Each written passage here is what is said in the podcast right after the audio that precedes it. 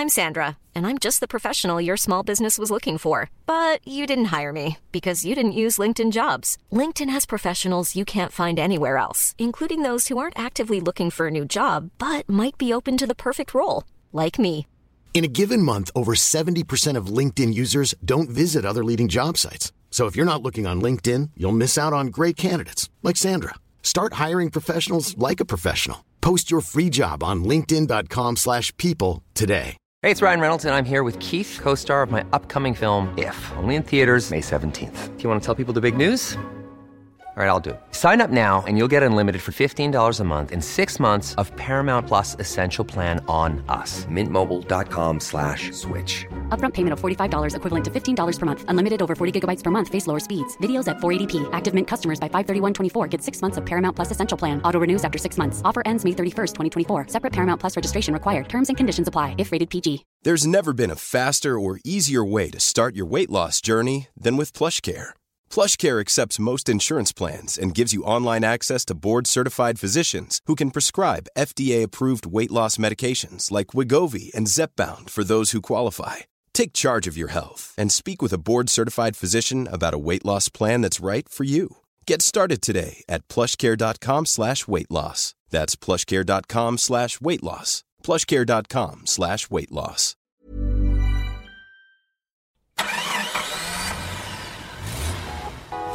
با خودرو با ماشین خیلی کارا میشه انجام داد. خیلی از این کار رو کسی نیست که دیگه ندونه ولی بعضی کارها هم برعکس خیلی ها ازش بیخبرند. مثلا اجاره خودرو. من خیلی باخبر نبودم از این کار حالا شاید اهل دور دور نبودم. مثلا یه سیستمی یه سایتی باشه که آنلاین هم باشه. اونجا کسایی که ماشینشون رو یه زمانایی که نیاز ندارن بتونن برن ثبت نام کنن اجاره بدن. کسایی هم که می‌خوان ماشین اجاره کنن بتونن برن مدل ها رو ببینن قیمت ها رو ببینن و بهترین انتخاب رو داشته باشن. اینطوری قیمت ها هم خیلی مناسب در میاد. همه اینایی که گفتم هست. یعنی بوده. کافیست برید تو سایت سپریس ببینید که چه خبره اونجا.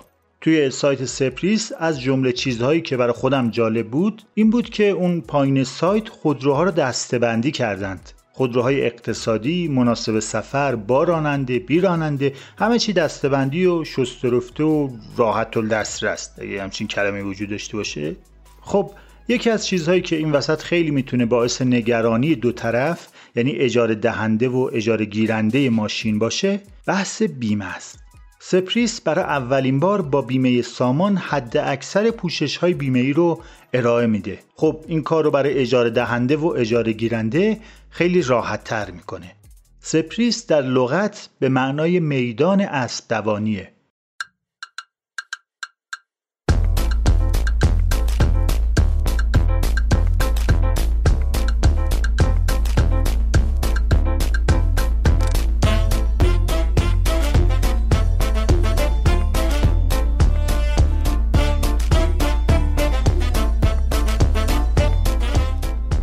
این هفتاد و سومین تنس است ماجرای شوروی و کمونیسم. قسمت دوم. چه خبر؟ قسمت اولش رو گوش کردین؟ خدا وکیل آم رو موزیک حله. برو بریم.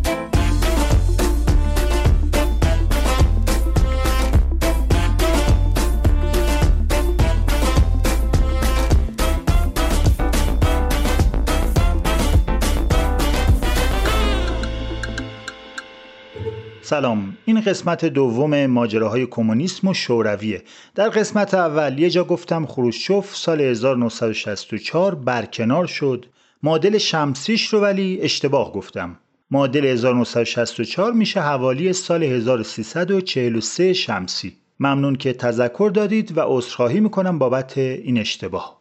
در اپیزود قبل از ظهور و سقوط اتحاد جماهیر شوروی بر پایه کمونیسم گفتیم و یه دور رهبراشون رو دوره کردیم. اگه قسمت اول رو گوش نکردید حالا طوری هم نیست. چه کنم؟ این قصه خودش مجزاست ولی.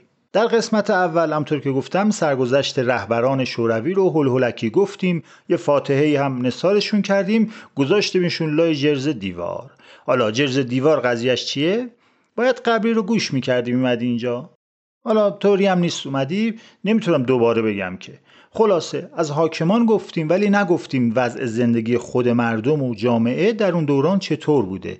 یعنی اینم گفتیم و ولی یه اینقدر گفتیم.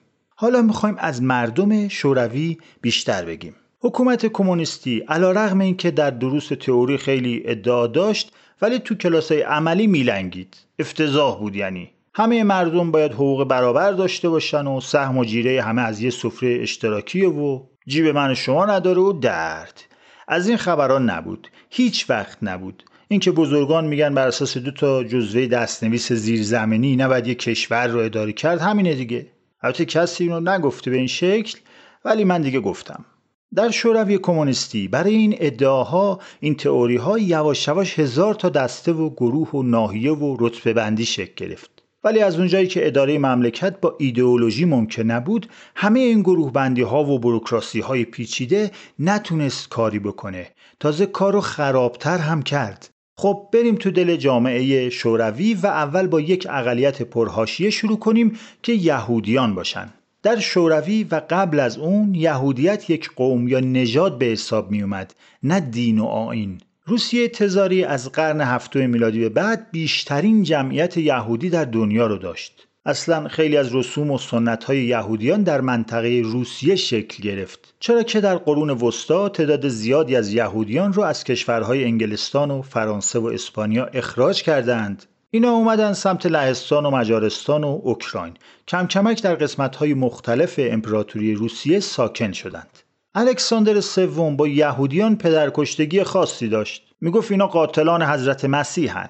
حالا هرچی یهودیان می‌گفتند به خدا اگه ما کشته باشیم به خرجش نمی‌رفت. ولی با این حال در قرن 19 و 20 امپراتوری روسیه بیشترین تعداد یهودی رو در سراسر دنیا داشت. تزار که دید تعداد قاتلهای مسیح دیگه خیلی زیاد شده یهودیان رو تشویق به مهاجرت می‌کرد. یعنی معدبانش بود. ولی گفت شما برید فقط. خیلی از یهودیان از تزار به خاطر برنامه های یهود ستیزانش کینه به دل داشتند. به همین دلیل ایده سرنگون کردن حکومت تزار ایده جذابی بود براشون. بعدتر که فعالیت های کمونیستی شکل گرفت به دست بلشویک ها خیلی از یهودی ها اومدن شدن جزو مبارزین و مقامات بالای حزب کمونیست. اصلا اونقدر تعداد یهودیان توی بلشویک ها زیاد بود که مخالفان بلشویسم می‌گفتن این جریان توطعه بین المللی یهودیاست رفیق لنین که می‌خواست بیاد سر کار از یهودی ستیزی تزار انتقادها کرد. گفت این کارا رو به خاطر گمراه کردن مردم می‌کنن که انقلاب کمونیستی پیروز نشه. وگرنه ما با هم دشمن مشترک داریم پس با هم دوستیم. دوستیه رفاقت. یهودی ها هم تتو می‌کردن رفیق بیکلک لنین. همه چیز برای یهودی ها گل و بلبل داشت. پیش می‌رفت که رفیق استالین اومد سر کار. برنامه عوض شد. استالین دستور قتل بسیاری از سران یهودی حزب کمونیست رو صادر کرد. بعد از جنگ جهانی دوم یهودی ستیزی در شوروی شدت پیدا کرد و در سال 1948 بسیاری از یهودیان به دلیل فعالیت های صهیونیستی دستگیر شدند. سال 1953 برنامه‌ای به نام نقشه پزشکان شکل گرفت. نقشه‌ای که توی اون استالین به بهونه مبارزه با یهودیان فاسد دستور اعدام و دستگیری خیلی ها رو صادر کرد. حالا قضیه نقشه پزشکان چی بود؟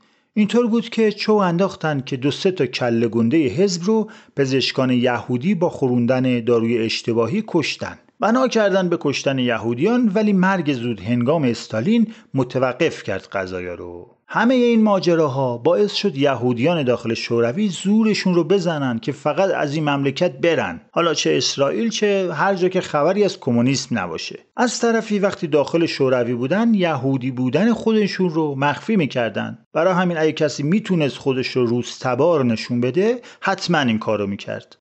طنز پردازی پادکستی درباره طنز و ما تش می‌خوایم به طنز برسیم به طنز و شوخ حالا وضعیت یهودی های شوروی رو می‌خوام با چند تا چشمه از ماجراهای آبراهام رابینوویچ براتون روشن کنم.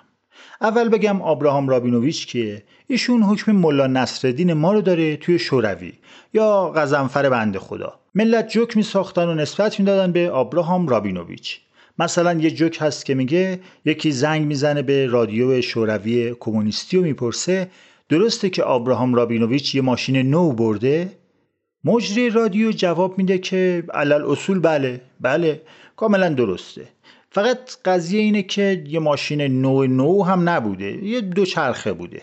اونم نبرده بلکه ازش دزدیدند. خلاصه که شخصیت خیالی رابینوویچ سوژه ملت غیور شوروی بوده. رابینوویچ هم یه اسم خانوادگی بسیار رایج در بین یهودیان روسی است.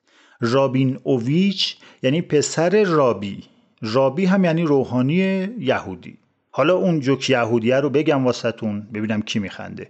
می‌گفتن یه روز یه بابایی از آبراهام سوال کرد اگه یه روز مرزهای شوروی برای خروج به روی یهودیان باز بشه تو چه کار می‌کنی؟ آبراهام میگه من از اولین درخت سر راه میرم بالا. اون بابایه می‌پرسه چرا آخه؟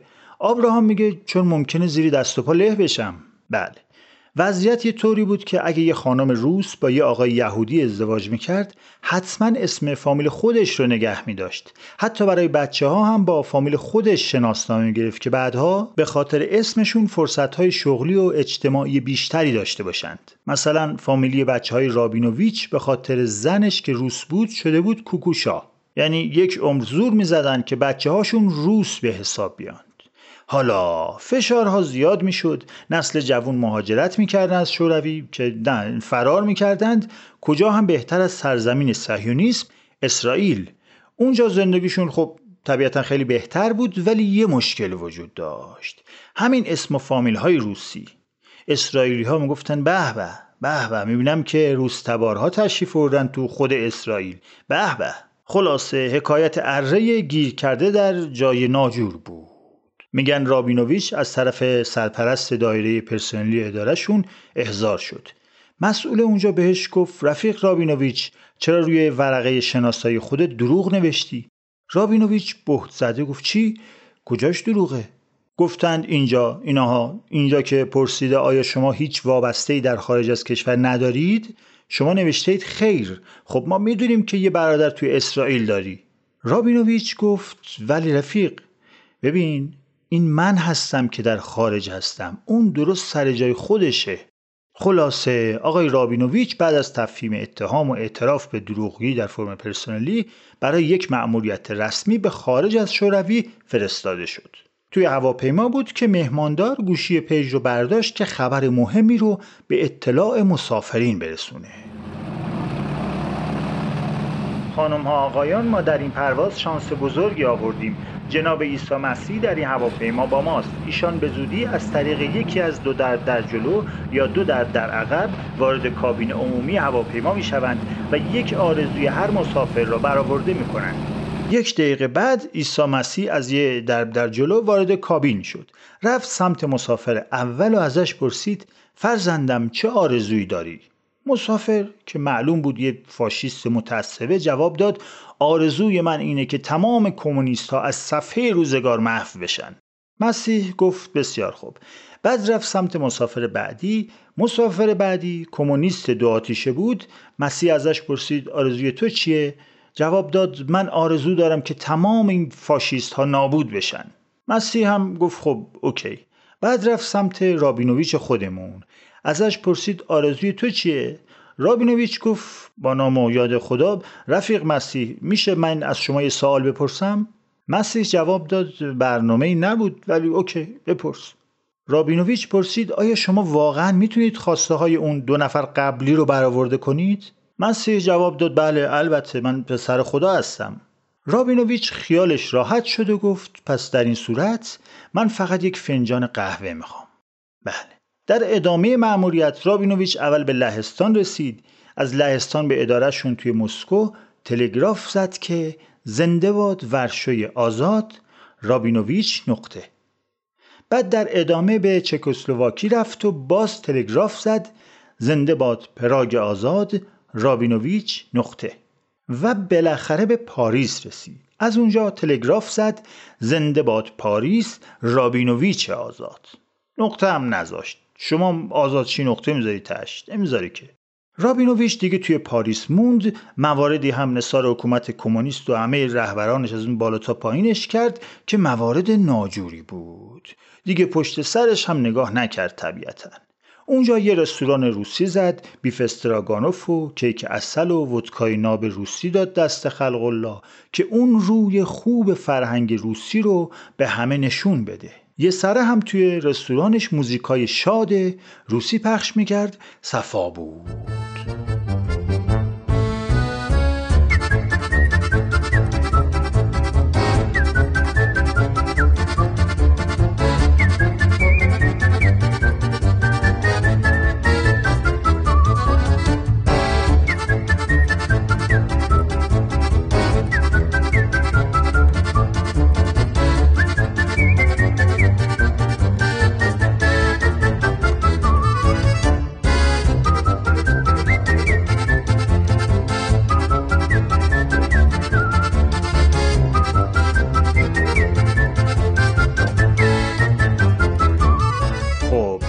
که عروسی دامادی یک یکی‌تون رو ببینم. البته اگه ازدواجی شدین یا قبلا مرتکبش نشدین ممکنه بگین نمیای که. از کجا می‌دونین؟ چرا نیام؟ تا حالا خیلی جاها دعوت هم کردید لطف داشتید ولی یک بار این فقط یک بار یه نفر هم عروس دومادیش دعوتمون نکردید. نمی‌دونم چرا. حالا غرض این که اکسسوری عروس نیاز داشتین گروهی از مخاطبان پادکست طنزپردازی هستند که یه برندی دارند به اسم ورهرام. ورهرام کارش طراحی و تولید و واردات accessory عروسه. کم سابقه هم نیستند از سال 97 فعالند. بعد از دو سال فعالیت هم line accessory fashion رو به تولیداتشون اضافه کردند. یه وقتهایی دنبال accessory خاصی هستین که هر جا میرین پیدا نمی‌کنین انگار فقط توی تصورات و ذهن خودتون وجود داره همونا رو ورهرام می‌تونه براتون بسازه. آدرس page اینستاگرامشون توی توضیحات اپیزود هست. برند accessory ورهرام.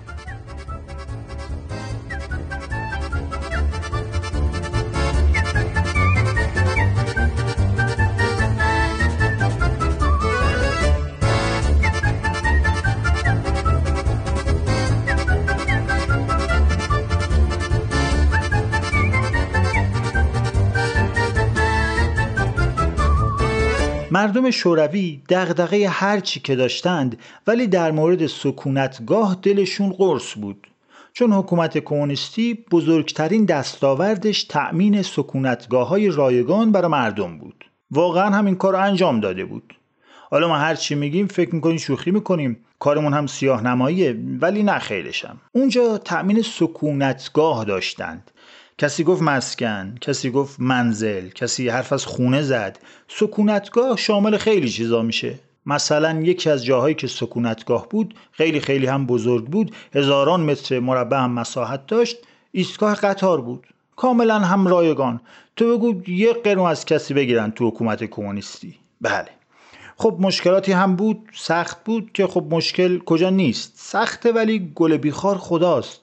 مکان عمومیه ولی خوبیای خودش رو هم داشت. مثلا اونجا احساس تنهایی نمی‌کنی یا دیواراش کاملا گرانیت کف سنگ مرمر ویو ابدی. برای خواب چندون مناسب نبود مکان عمومی ولی مگه زندگی همش خواب غفلته؟ تا دراز میکشیدی پلیس میومد بالا سرت بیدارت می‌کرد و کشون کشون از ایستگاه مینداختت بیرون که خب پلیس که باشه امنیت هم هست. یکی دیگه از سکونتگاه های رایگان کارگاه تولید وسایل نقلیه ریلی بود. همه کسانی که توی کارگاه کار می‌کردن توی واگن‌های قطار هم زندگی می‌کردند. یه واگنایی هم بود که گاو و گوسفند باش حمل می‌کردند. خب همیشه که پر نبود. در غیاب گاو و گوسفندان عزیز می‌شد سکونتگاه کارگران. همه می‌رفتن اونجا. یه واگن‌های قدیمی تر هم بود که قدمت بعضیشون به دوره قبل از انقلاب 1917 می‌رسید. اینا مخصوص سکونت مدیران بود. هر واگن کارگری رو از وسط تیغه کشیده بودند. هر قسمت یک کوپه چهار نفره یک رف دو طبقه و یه آشپزخونه داشت. البته آشپزخونه که میگی منظورمون یه اجاق خوراکپزی هیزومی بود. توالت و دستشویی هم بین واگن ها بود. به افراد متعهل جای بهتری می‌دادند. یه نصف واگن کامل رو می‌دادن بهشون. بالاخره متعهل ها منظم تر از مجرد ها بودند با سلیقه تر هم بودند. پنجره هاشون پرده داشت گلدون و شمدونی لبه پنجره های واگن میذاشتند. مردان متعهل برای به دست آوردن چیزهایی مثل کمد و گهواره و ظروف غذاخوری و قابلمه و مایتابه می جنگیدند برای عدهای به دست آوردن این خوردریزها منتهای امید و آرزوشون بود. دخترها خیلی دلشون می‌خواست ازدواج کنند چون بعدش غرق در امکانات می‌شدند. چون گفتم که متعلین صاحب یک نیمه واگن کامل می شدند یعنی یه واگن که نه اونو نصف می‌کردند تیغه می‌زدند ولی اون نصف رو دیگه کامل می‌دادند به یه خانواده. حالا اینا که گفتم مال کف جامعه بود. سکونتگاه های بهتری هم می‌شد به دست آورد. مثلا توی مهمانخانه های اشتراکی. اونجا هر اتاقش سی متر مربع مساحت داشت. هشت نفر اونجا زندگی می‌کردند. آبگرم و حمام هم نداشت راحت بودی از این نظر. ولی این مهمانخانه ها در قیاس با زندگی در واگن قطار خب خیلی لاکچری بود. دست کمش اینه که همسایه بخواد توالت بره از وسط اتاق شما رد نمیشه بره. یه خورده دیگه بتونی جور کنی. بذاری روش یه فایل داریم پروژه های بزرگ مناظر مسکونی اشتراکی. هنوز هم بقایای بعضی از این ساختمان ها به صورت مخروبه باقی مونده. سوژه عکاسی عکاسان معروفی هم بوده. حالا باز از این ساختمان ها و آپارتمان ها میگیم. شوروی جایی بود که شما از یک طرف قصرها و بناهای فاخر روسیه تزایی رو می‌دیدید که بهشت معماری بود و از طرف دیگه آپارتمان های اشتراکی بیریخت و بیروهی می‌دیدید که صنعت معماری جهان کرکوپری براش نمونده بود از این سازه ها و نقشه ها میگن اون زمان یه شهرستانی بعد از مسافرتی که به مسکو داشته برمیگرده شهرشون. دوستان و خانوادهش اینا دورش رو می‌گیرن و میگن که خب تعریف کن ببینیم پایتخت چطور بود؟ جای خوبی بود؟ شهرستانی جواب میده که بله خیلی خوب بود. خیلی خیلی خوب بود. می‌پرسن که تو همه جا رو دیدی؟ میگه بله همه جا رو. می‌پرسن که ببینم سالن تاتر بلشوی هم رفتی؟ شهرستانی جواب میده که خیلی خوب بود خیلی گرم بود. تالار نمایش بلشوی مهمترین تالار مسکو و از افتخارات فرهنگ و هنر روسی است. از مشهورترین تالارهای جهان برای هنرهای باله و اپرا. بلشوی یعنی بزرگ و اون مرد شهرستانی از تمام این عظمت و زیبایی تالار فقط گرمای اون فضا یادش مونده بود. واقعا تنز تلخیه. بحث مسکنه بحث جای خوابه. یه ماجرای جالب هست. رفیق لنین توی یکی از کتابهاش به اسم آغازی بزرگ نوشت خردکاری های خانگی زن را خرد و خفه و خار می کند و او را به آشپزخانه مقید می سازد رهایی حقیقی زنان و کمونیسم ناب فقط در زمان و مکانی آغاز خواهد شد که نهایت کوشش علیه این خانداری مزلتبار شروع شود. واقعا عجیبه. هنوز مرکب کتاب لنین خشک نشده بود تمام معمارهای شوروی یه پنجره باز کردن و تمام آشپزخانه ها رو از رو نقشه های خونه ها انتخاب کردن. یه Control X زدن انداختن اون تو. حالا میگم پنجره چی بود؟ ولی آشپزخونه حذف شد از خونه ها به همین راحتی. هرچی زنها اعتراض کردند که والا ما مادرزادی خانه‌دار بودیم و مادر و مادر بزرگ و هفت پشتمون با افتخار خونه داری می‌کردند به گوش هیچ کس نمی‌رفت. گفته نه خیر رفیق لنین گفته شما نباید به آشپزخانه مقید بشید تا به رهایی حقیقی و برابری و این چیزای خوشگل برسید. زنان گفتند خب مگه میشه یه خونه توش کار باشه و خانم خونه بگیره بشینه در اندیشه های مارک و انگلس غور کنه؟ گفتن دیگه باید بشه. خلاصه توی خانه ها فقط آشپزخانه اشتراکی اجازه ساخت داشت. بنابراین آپارتمان های خط آهنی ساخته شد.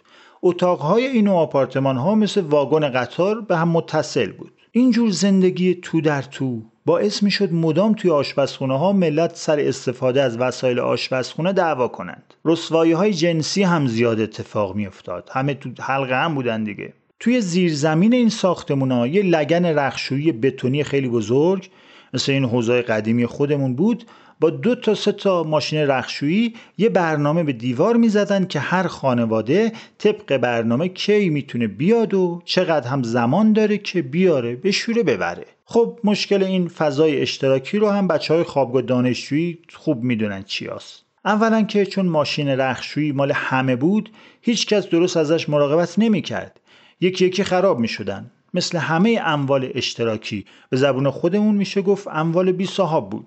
دوم اینکه چون تخصص دوستان شوروی کلا ساخت اسلحه و موشک و اینا بود اینه که تعمیرات هم بلد نبودن. وقتی چه خراب می‌شد دیگه درست شدنی در کار نبود.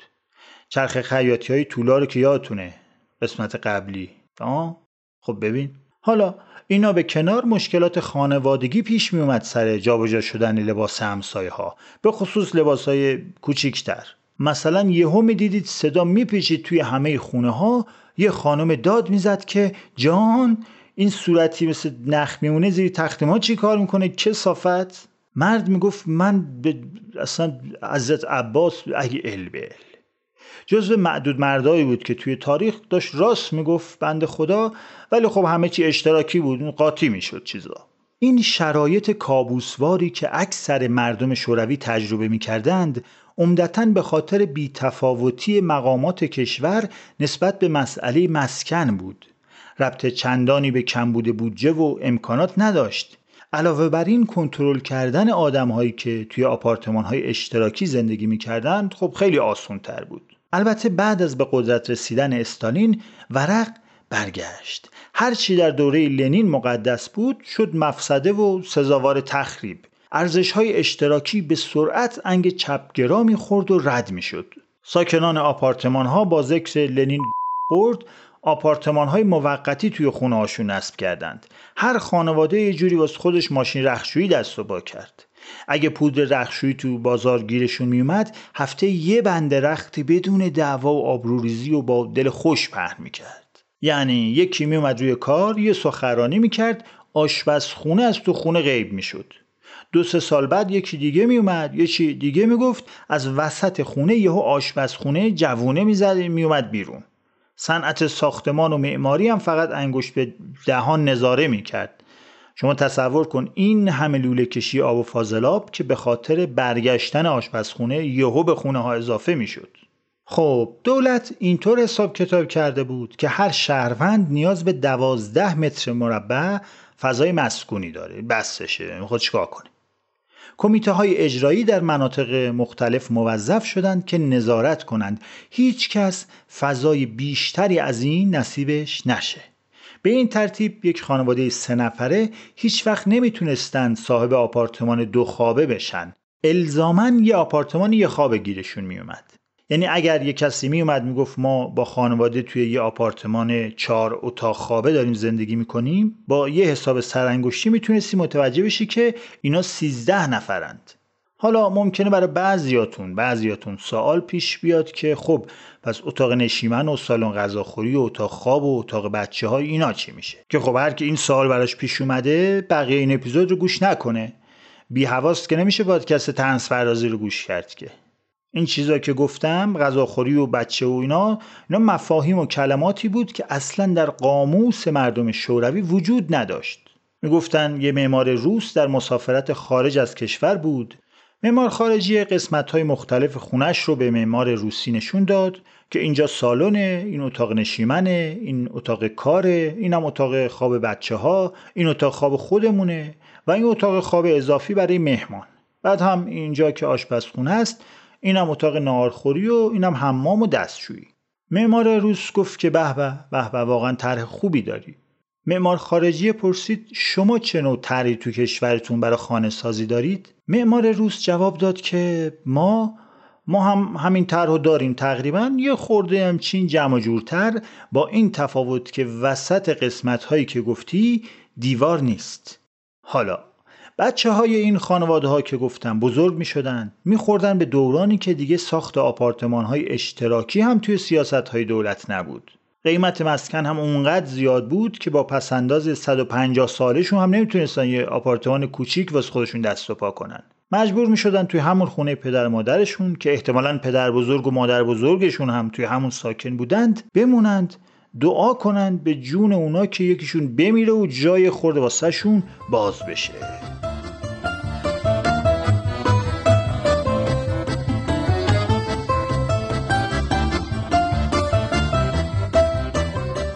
ولی طبق آمار رسمی که حاکمان شوروی ارائه کردند من حیث المجموع اوضاع مسکن خوب بود. آپارتمان هاش هم خوب بود. کوچیک نشون می‌داد. ولی نه داخلش می‌رفتی جا باز می‌کرد به مرور یا خودت جا باز می‌کردی به مرور؟ متوجه نمی‌شدی دیگه.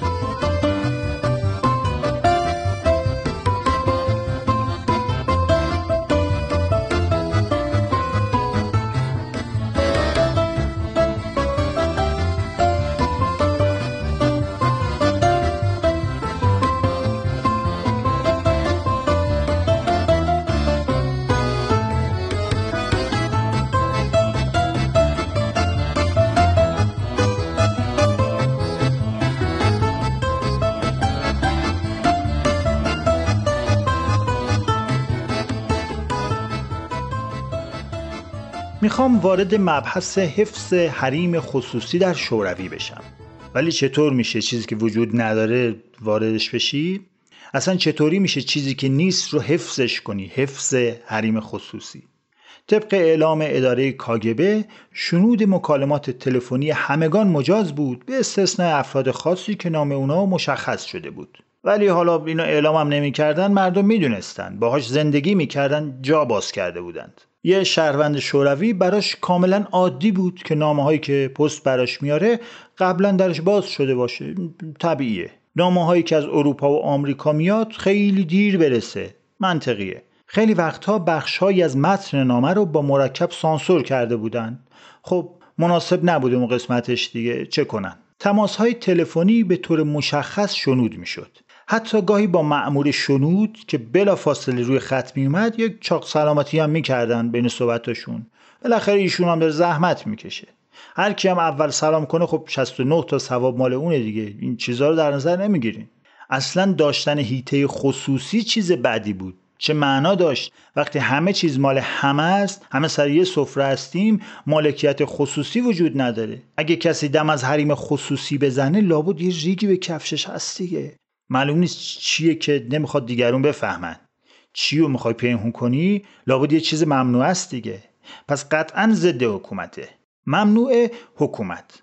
خب پس تو دشمنی یا حالا با اغماز آدم مشکوکی هستی؟ ولی به هر حال مثل دشمنا باهات برخورد میشه. حالا بیا یه خورده توی زندگی های خودمون هم به بحث حریم شخصی فکر کنیم. یه کوچولو. بعضی از زوجها دقیقا همین تفکری که گفتم رو دارند. یعنی فکر می‌کنن چون دیگه ازدواج کردیم دیگه حریم خصوصی تمام. بعضی از مامانا هم همینطورن. وقتی میان اتاق بچهشون قشنگ حال نمی‌کنن با اینکه در اتاق قفل داره. اصلا در داره اتاق. کمد و اینا هم همینطور. قفل می‌خواد چیکار اصلا چرا MDF و چوب و فلز؟ شیشه مگه چشه که کماده رو از شیشه نمی‌سازن این پدست پتو رو حالا نمیشه با شیشه ساخت ولی خب بقیه چیزا رو چی؟ والا در شوروی این کنترل کردن مردم خب هزینه های زیادی هم میطلبید. برای همین هم هزینه های اداره های سازمان های دولتی و اینا اونقدر زیاد شد که کمر اقتصاد رو شکست. دیگه خیلی چیزها مجانی نبود مثل مسکن و تلفن و حمل و نقل و اینا. وقتش بود که از مردم برای خدمات عمومی پول بگیرن. ولی پول چی رو می‌خواستن بگیرن آخه؟ اداراتی مثل پست و مخابرات معلوم نبود نقششون چیه. سرویس دهنده به مردم هستند و باید رضایت مردم رو به عنوان مشتری جلب کنند چون دارن از مردم پول می‌گیرن دیگه. یا اینکه جاسوس دولت هستند که از بین مکاتبات و مکالمات از امنیت مقدس این کشور کوفتی حفاظت کنند. پس شروع کردند ادای مردم سالایی رو درآوردن. مثلا اومدن گفتن برای حفظ حریم خصوصی مشتریان عزیز و فهیممون از این به بعد یه خط قرمز پشت باجه می‌کشیم. طرف می‌خواد بره نامش رو بفرسته یا با تلفن صحبت کنه بقیه مردم اون پشت خط وایسن. که خدشه‌ای به حریم خصوصی طرف وارد نشه خدایی نکرده. حالا این کاری بود که از دست اون ادارات برمی اومد گیرم اون طرف باجه سه چهار نفر داشتن حریم خصوصی مشتریا رو با دقت میجوریدن که خب اون یه بحث دیگه است. خلط مبحث نکنین دیگه. تمام سناریو و تلاش حکومت کمونیستی این بود که همه مردم رو در یک گروه خیلی بزرگ به نام توده یا خلق جا بده. تا جایی که ممکنه فردیت رو ازشون بگیره. چون اگه جامعه از تک تک افراد مستقل تشکیل می‌شد و اگر افراد دم از حریم خصوصی می‌زدند همون موقع فاتحه کمونیسم هم خونده می‌شد. جوک معروفی در این باره بود که یک روزنامه غربی گزارش داد که دندان پزشکان در شوروی موفق شدند دندان یک بیمار رو از راه بینیش بکشند. نامه ها مثل سیل به دفتر روزنامه روان شد که آخه چطور ممکنه؟ روزنامه جواب داد دندان پزشکان مجبورند که دندان مشتریانشون رو از راه بینی بکشند. آخه در اتحاد جماهیر شوروی هیچ کس حق نداره دهانش رو باز کنه.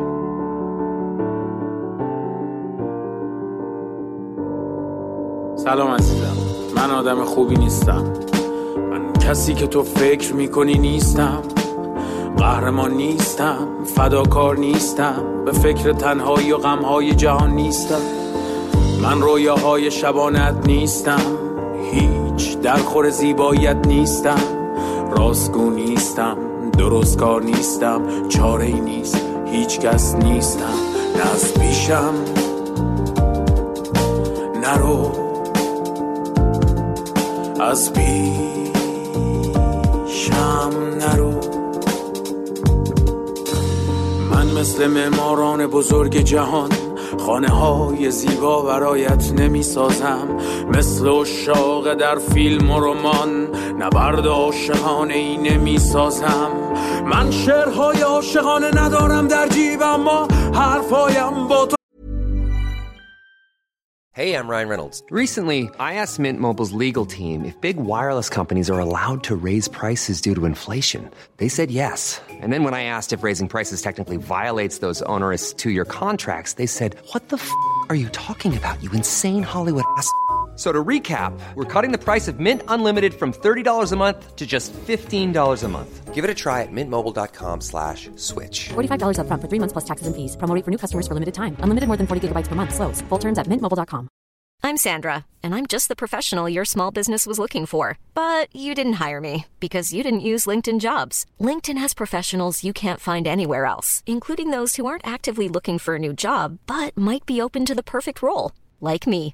In a given month, over 70% of LinkedIn users don't visit other leading job sites. So if you're not looking on LinkedIn, you'll miss out on great candidates like Sandra. Start hiring professionals like a professional. Post your free job on linkedin.com/people slash people today. کم نیست بگذار برایتان کسی باشم که فریاد میزند هیچ کس نیست نه از پیشم نرو از پیشم نرو. از پیشم نرو. از پیشم نرو. خب به من فکرامو کردم. اون اول گفتم اگه قسمت اول رو نشنیدید اومدید سراغ این اپیزود طوری نیست. حالا پشیمون شدم. اون کنسله. حتی از قسمت قبل کویز هم می‌خوام بگیرم ازتون. سوال یک. صحبت نباشه. سوال یک. مقدسات در شوروی سابق چه بود؟ سه مورد را نام ببرید. اینا رو گفتم جلسه قبل. اینقدر درباره مقدساتشون گفتیم. آخرش سه تاشو نمی‌تونم بگن حالا خیلی هم کاملا مسلطن روی مقدسات شوروی ولی بعید می‌دونم کسی بدونه که بنزین هم می‌تونه یکی از اونا باشه. بنزین هواپیما. البته اینو جلسه قبل نگفتیم. این خارج از کتابه. ماجرا ماجرای تلخ و تکان دهنده هم هست. ماجرا از این قرار بود که در اوایل سپتامبر 1983 یک پرواز خطوط هوایی کره جنوبی از نیویورک وارد خطوط هوایی شوروی شده بود. مسیرش رو گم کرده بود به اشتباه اومده بود روی خطوط هوایی شوروی. یه هواپیمای جنگنده شوروی میاد هواپیمای مسافربری کره رو می‌زنه. هواپیمایی که 269 مسافر داشت. همشون کشته میشن. به همین راحتی.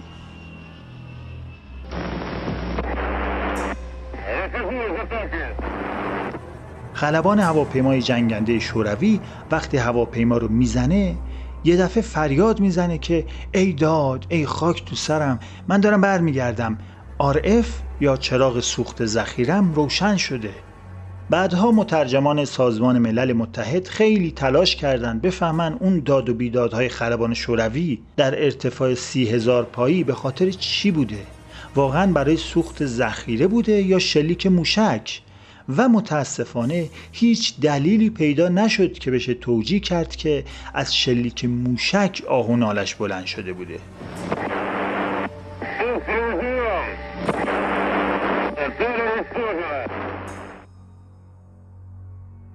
کلمات خیلی مهمند. کلمات خیلی مهمند. خلبان شوروی مجاز نبوده پشت فرمون هواپیما بد و بیراه بگه.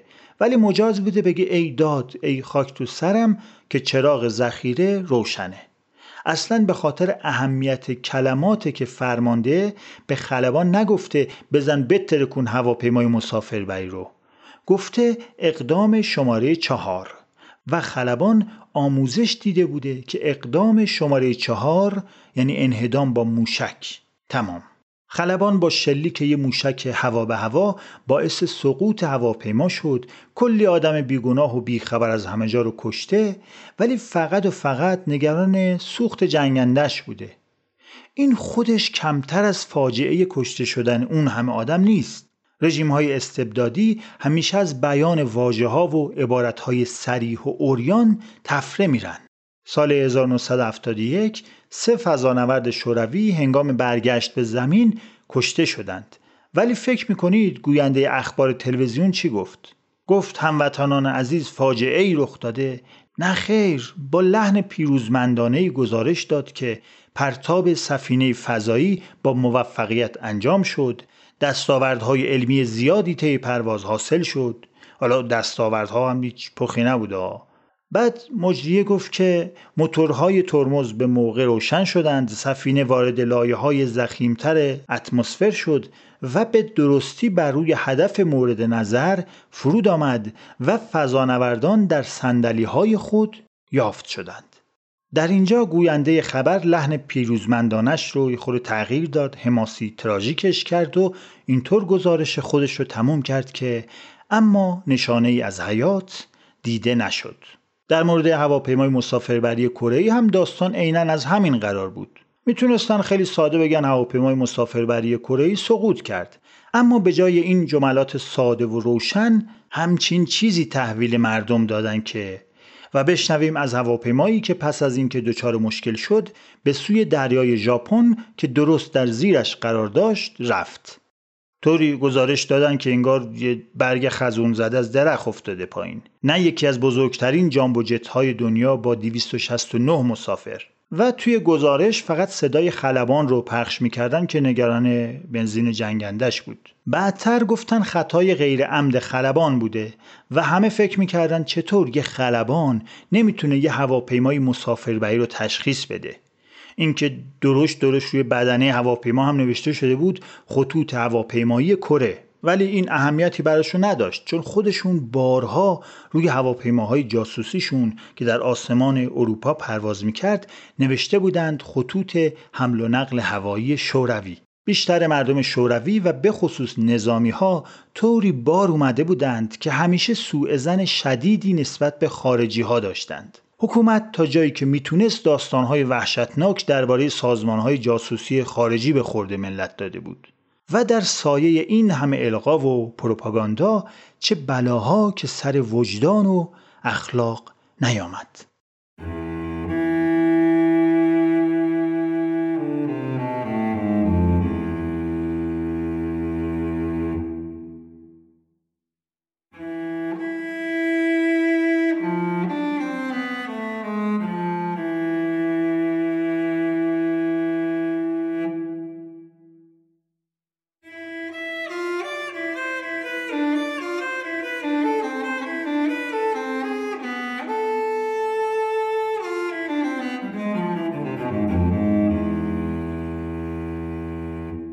اوایل ورود کمونیسم تبلیغات ضد اشرافی و ضد سلطنتی ورد زبون همه بود. ساده زیستی رو به شکل افراطی نمایش می‌دادند. بعد در سایه طبقه بندی های متنوع درون حزب و حکومت و اقتصاد بیمار شروع می‌کردن به زندگی تجملاتی.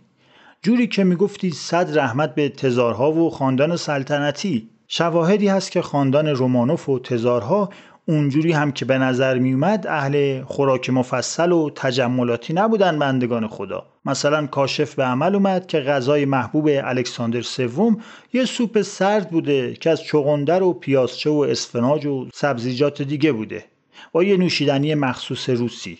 اعضای خانواده سلطنتی از زمان پتر اول شیربرنج پخته شده از جو یا همون سوپ جو رو خیلی دوست داشتن.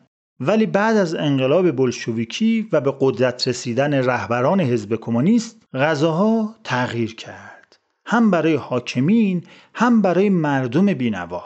استالین عاشق غذاهای قفقازی بود کباب گوشت و شرابهای ناب گرجی. اگر در لباس و چیزهای دیگه شروع بازی در نمی آورد ساده زیستانه بود.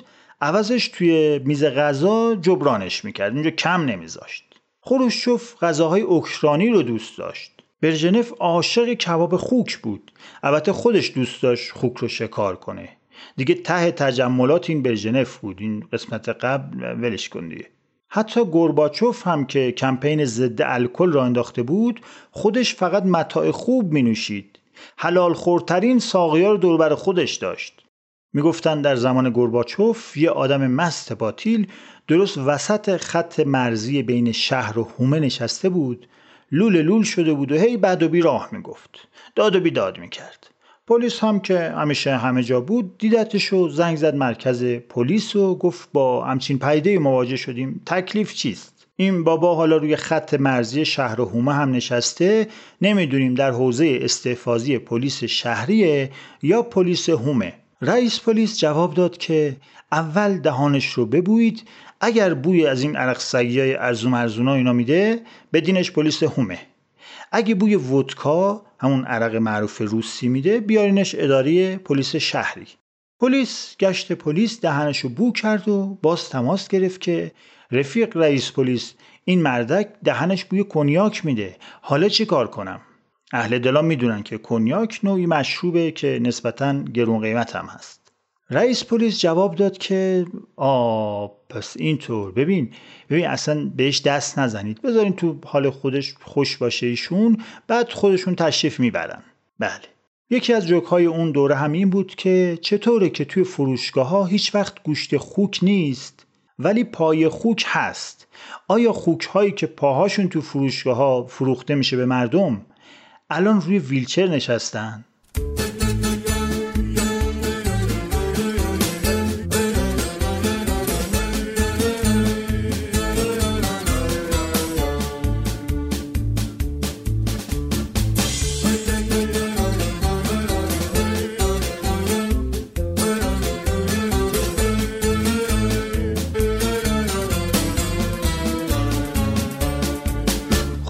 قسمت قبل گفتم که کلی جایزه و مدال الکی پلکی تو شوروی به این اون می‌دادند که در راستای اهداف حکومت قدم برداشته بودند.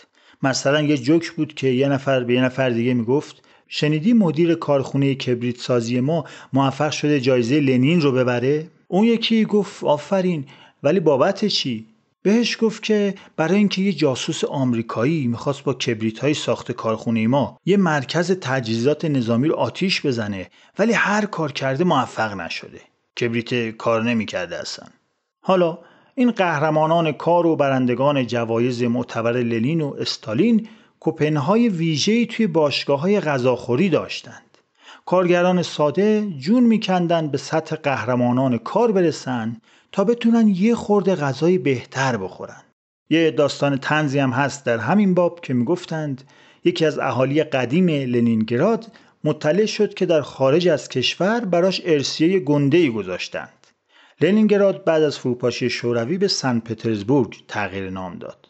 خب تا این خبر منتشر میشه طبق معمول افراد سازمان کاگبه بوده اومدن در خونش رو زدن و ازش خواستن که ثروتش رو به داخل شوروی منتقل کنه. مرد لنینگرادی یه خورده مقاومت از خوش نشون داد ولی دید نمیشه که. بالاخره راضی شد. ولی گفت به یه شرط. من ثروتم رو به شوروی میارم. به این شرط که فقط یه روز فقط یه روز تمام مغازه های خوراکی لنینگراد همه چیز رو مجانی در اختیار مردم قرار بدند. حکومتی های خود فکر کردند دیدن پای ثروت توپولی در میونه قبول کردند. بنابراین روز بعد تمام مغازه های لنینگراد خوراکی هاشون رو مجانی در اختیار مشتریان میذاشتند. آشوبی به پا شده بود. همه از سر و کول هم بالا می‌رفتند. بچه ها زیر دست و پا مونده بودند. بیمارستان ها و سردخونه ها پر از زخمی و کشته شده بود. تا اینکه مقامات حوصلهشون سر رفت دیگه. اومدن سراغ این مرد لنینگرادی گفتند نگاه کن چه قشقرقی به راه انداختی تو شهر. فقط همین یک کار احمقانه به کلت خطور کرد. لنینگرادی جواب داد ببینید من سن و سالم زیاده. قبل از مردن خیلی دلم می‌خواست ببینم کمونیسم مورد ادعای شما چطور چیزی می‌تونه باشه. بله.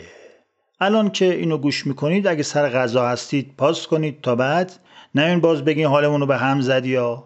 این مریم حاجی بنده هر چی نوشته یه جاش باید یه کاری بکنه که دل روده ما به هم بزنید نمی‌دونم چشه خب توی شوروی کمبود و نایابی فقط مخصوص خوراکی نبود. همه چیز رو شامل می‌شد. عدالت وجود داشت در این عرصه. حتی واجب ترین اقلام بهداشتی مثل دستمال توالت کمیاب بود. آفتابه و شیلنگ و اینام که اینا تو کارشون نیست لازم بود ولی نبود این اقلام بهداشتی. می‌خوای چیکار کنی؟ راه حل بسیاری از خانواده ها و مدارس و ادارات استفاده از کاغذ روزنامه یا چرکنویس نامه های اداری و اینا بود. روزنامه و کاغذها رو کوچیک کوچیک میبریدن با یه میخ می‌زدن به دیوار توالت. همین هم شده بود دلیل معطلی مردم در توالت های اشتراکی. یارو نشسته بود نصف مقاله رو توی تیکه کاغذ خونده بود خوشخوشان قبل از مصرف. حالا کنجکاف شده بود این بقیهش رو هم پیدا کنه بخونه. خب همه کاغذام که آویزون نبود اونجا بعضیش استفاده شده بود ولی جوینده بگذریم. حالا خب وقتی کالاهای مصرفی در این حد روزمره و سطح پایین گیر نمی اومد تکلیف پد بهداشتی و لوازم آرایش و کرم و رنگ موینا دیگه کاملا معلوم بود. مثلا یه وقتایی پیش می اومد که تعداد مو قرمزها یهو در سطح شهر زیاد می‌شد چون فقط رنگ موی قرمز توی بازار بود. بعضی از خانم ها سوار قطار می شدن تا نزدیک های مرز می رفتن تا از اونجا پد بهداشتی بخرن. حالا اصلا چرا پد بهداشتی نبود؟ حکومت کمونیستی وظایفی مهمتر از تولید لوازم آرایشی و بهداشتی برای خودش تعریف کرده بود. اهداف والا بود. زن و مرد برابر مگه نیستن؟ پس زنا پد می‌خوان چیکار کنن؟ لوازم آرایش می‌خوان چه کار؟ مثل قضیه آشپزخونه شد. یادتونه که؟ اینو که دیگه همین همین قسمت گفتم. کمونیست ها به این واقعیت توجه نداشتند که زیبایی شناسی چیزی فراتر از آرمان های ایدئولوژیه. حتی یه آدم گرسنه هم دلش می‌خواد زیبا باشه. حتی اگه لازم نباشه توجه هیچ مردی رو جلب کنه. حتی اگه نخواد از خونه بره بیرون. البته معشوقه های رهبران و جنرال های ارتش و رؤسای کاگبه طبق معمول از این قواعد مستثنا بودند. چون به خلوت می‌رفتند انواع اسرها و پالتوهای پوست و کفشهای چرم و هر چیزی از اسباب تفاوت بین مرد و زن بود برای خودشون فراهم می‌کردند. بعد نیست یه نگاهی هم به ماشین های مردم بندازیم تو شوروی. بعد از وسایل حمل و نقل عمومی اولین وسیله‌ای که می‌شد خرید یه ماشینی بود به اسم زاپروژتس. این ماشین با نوبت‌های طولانی در حد چند سال به مردم متقاضی تحویل داده می‌شد. یه جوکی هم در این مورد هست که یه نفر یک زاپروژت ثبت نام می‌کنه و تمام پولش رو هم میده و بهش میگن خب ثبت نامت با موفقیت انجام شد تبریک میگیم. برو ده سال دیگه بیا. مشتری میگه صبح بیام یا عصر؟ میگن چه فرقی می‌کنه؟ میگه آخه صبحش قرار لوله کش بیاد. بله. زیل و ولگا و چایکا هم ماشین هایی بود که مخصوص اعضای دفتر سیاسی حزب و مدیران میانی و رهبران حزب بود.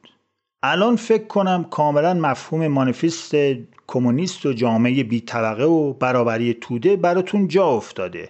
لازم نیست من چیزی اضافه کنم. به نظرم با یک جوک بحث شیرین برابری و ساده زیستی رو تموم کنیم. میگن نهرو نخست وزیر سابق هند برای یه بازدید رسمی وارد مسکو شد. ساعت هفت بعد از ظهر بود به بالکن اقامتگاه اختصاصیش رفت توی خیابون زیر پاش دید که اتوبوس های فراوانی انباشته از مسافر در حال حرکت هستند. از خروشچوف که اونجا وایستاده بود پرسید این همه آدم کی هستند؟ خروشچوف جواب داد اینان کارگران و کارفرمایان با عزت و با شرف روسی هستند که دارن از سر کار برمیگردند. گذشت گذشت و ساعت 11 شب شد نهرو یه بار دیگه روی بالکن محل اقامتش رفت. این بار توی خیابون زیر پاش تعداد زیادی لیموزین های تشریفاتی مشکی دید که در حال حرکت بودند. از خروشچوف پرسید اینها کیا هستند؟ خروشچوف با اندکی شرمندگی جواب داد اینها ما دولتی ها هستیم خدمتگزاران این مردم.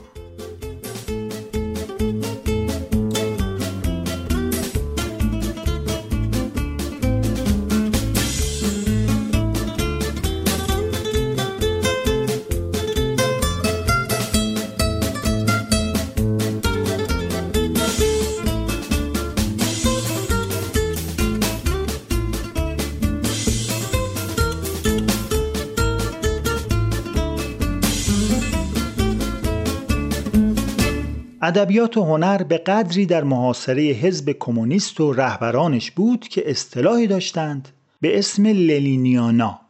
اسمش به این چقدر مزخرفه؟ دیگه بگیم خودش چی بوده. للینیانا در قاموس شوروی یعنی مجموعه رمان‌ها، شعرها، نمایشنامه‌ها و فیلمنامه هایی که درباره شخص للین و فک و فامیلش نوشته شده. در این آثار رهبر کمونیستی جهان یه موجود مافوق انسان بود که توی ابرها زندگی می‌کرد. ابر قهرمانی بود دیگه. ولی این قهرمان اصلی ادبیات شوروی فقط لنین نیست. این قهرمان هر کسی که در لحظه نگارش اثر حاکم نظام کشور باشه. در دوره استالین استالین بود در دوره خروشچوف خروشچوف و الاخر. ساده تر بخوام بگم حاکمان شوروی به هنرمندان گفته بودند بیایم برنامه کنیم از من تعریف و تمجید کنید توی آثارتون. از خانوادم چیز میزای خوب بگید تو این کاراتون چرا خوشم میاد. رمان ایدئال مد نظر حکومت این بود که تش خواننده به این نتیجه برسه که اه نظام شوروی بهترین نظام حکومتی دنیاست. در هنر للینیانا کسی که به عنوان قهرمان داستانه یه مرد خوشبونی است کشاورزه یا توی کارخونه داره زحمت می‌کشه. موهاش طلاییه چشاش آبی. یه اسم ساده روسی هم داره. همیشه هم آماده است تا جونش و فدای پرچم و کشور کنه. بالاخره این قهرمان غذایای عشقی هم باید داشته باشه دیگه. ولی روابطش هم واقعا عجیبه. مثلا قهرمان میاد عشقش رو به معشوقش اعلام کنه. توی همون اوج لحظه احساسی یهو معشوقه حرف قهرمان رو قطع می‌کنه و فریاد می‌زنه. اونجا رو باش اونجا رو باش اسپوتنیک داره پرتاب میشه. دارن موشک پرتاب می‌کنن. خروار خروار آثار لنینیانا تولید شده که الان سگ می‌خونه. در تاریک خانه تاریخ هنر و ادبیات دفن شده برای همیشه. توی شوروی هر کسی ممکن بود بیاد توی ادبیات دخالت کنه. نویسندگان رو ارشاد کنه. یهو بگه نه این تیکش رو خوب ننوشتی. یه تیکش هم جالب نبود خودم قبلا حذف کردم که کارت راحتتر بشه. حالا این آدم ممکن بود هیچ تخصصی هم در ادبیات نداشته باشه. ولی این کارایی که گفتم والا تخصص هم نمی‌خواد. چیز غیر ضروری تخصص برای این کاری که گفتم. ولی خدا رو شکر چیزی به اسم زیرمیزی وجود نداشت توی عرصه فرهنگ و هنر. چون زیر میزی معناش مشخصه زیر میزه چیز پنهونکیه. ولی تو شوروی کاملا علنی و قانونی رشوه می‌گرفتند. مبالغی که توی بحث للینیانا جابجا می‌شد محدودیت هم نداشت. به خاطر همین کم کم این پیمانکاران ساختمان هم گفتن که بیام یه دستی ببریم تو ادبیات و هنر. یهو می‌دیدی مدیر فروشگاه و رستوران فلان هم اومده توی کار چاپ کتاب. کارکنان کاگبه هم دیدن نه این چیز خوبیه. خودشون هم ورود کردن به این قضیه. به حال سفره پهن بود. نویسندگانی که به کشورهای غربی رفته بودند هم می‌تونستن سفرنامه‌هاشون رو چاپ کنند ولی الزاما باید توی کتابهاشون به بیکاری گسترده اعتیاد فقر و جنایت در غرب اشاره می‌کردند. می‌تونستن هم اشاره نکنن ولی خب کتاباشون چاپ نمی‌شد. لیست کلمات ممنوعه برای رمان‌ها هر سال بیشتر و بیشتر می‌شد.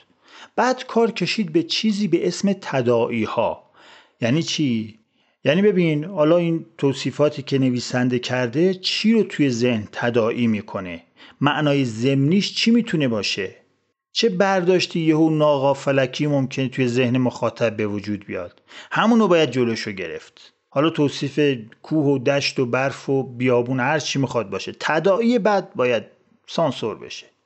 این شد که ادبیات فاخر روسیه که رمان‌های ارزشمندی مثل جنگ و صلح داشت استعداد زیادی ازش هدر رفت پای محدودیت ها و خط قرمزهای فراوون. همش شد سفارش ها و فرمایش ها یه جوک هست توی شوروی که میگه می‌دونی چرا توی نیم قرن گذشته یه شاهکار ادبی دیگه مثل جنگ و صلح در روسیه نوشته نشده؟ خیلی از نویسندگان روسی می‌تونستن چیزی شبیه به جنگ و صلح بنویسند ولی تمام وقتشون صرف جنگ و صلح با حکومتشون شد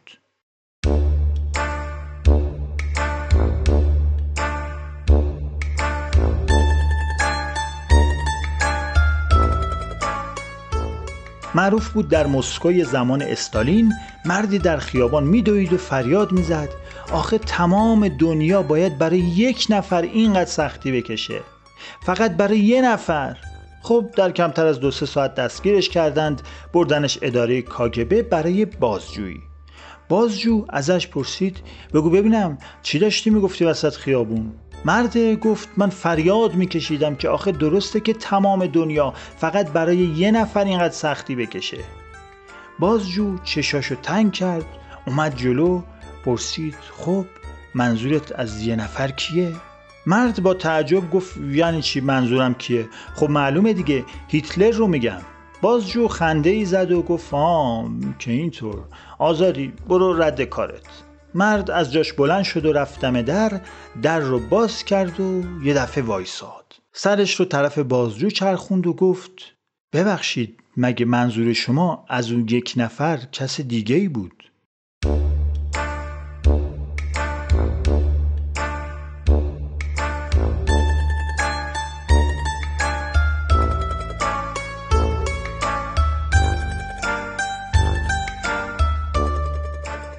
از یک اندیشمند شوروی پرسیدن آیا ممکنه روزی کمونیسم در فرانسه پیاده بشه؟ جواب داد خیر. پرسیدن چرا؟ گفت فرانسه حیف برای کمونیسم.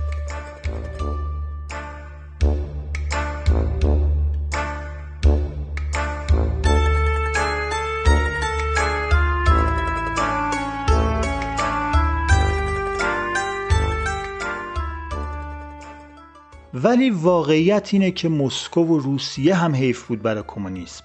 همه کشورهایی که با ویروس مهلک کمونیسم که از شوروی صادر شده بود آلوده شده بودند تک تک جانهای عزیزی که از بین رفتند سراسر جهان.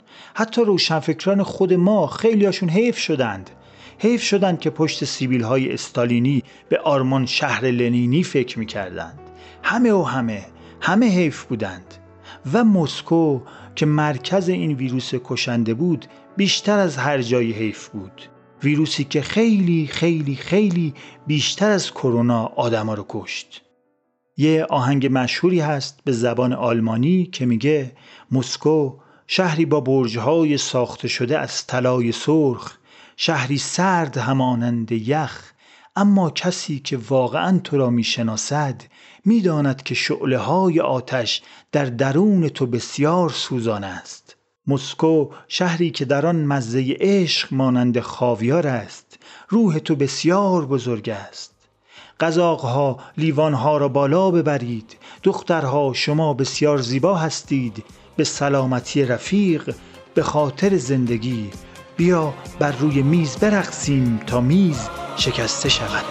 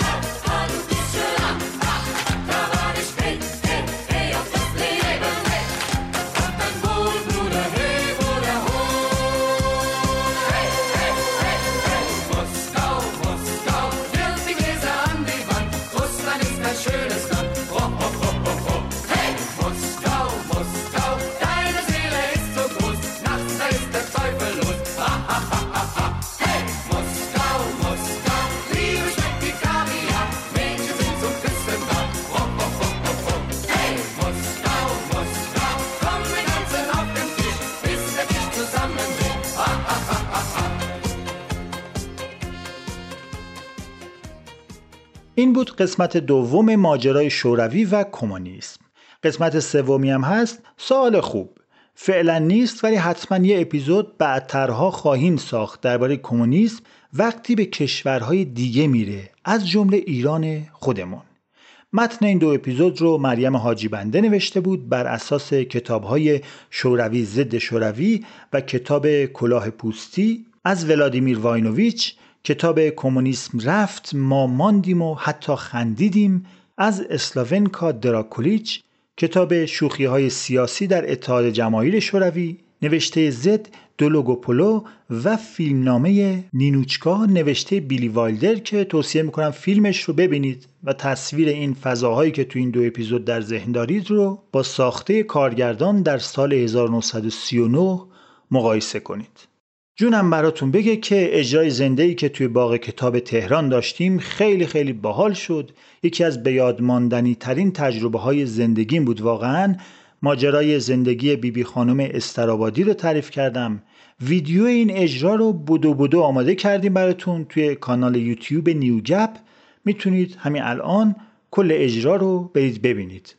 دوره های طنزنویسی آنلاین رو هم برای تابستون برگزار خواهم کرد. ثبت نام شروع شده. یه دوره طنزنویسی و یه دوره کاربرد طنز در مشاغل و business ها این دوتا دوره رو داریم در تابستان. اطلاعات بیشتر رو می‌تونید از شبکه های اجتماعی پادکست اینستاگرام و تلگرام دریافت کنید. ممنون از حامیان مالی این اپیزود سامانه اجاره خودرو سپریس و اکسسوری عروس ورهرام.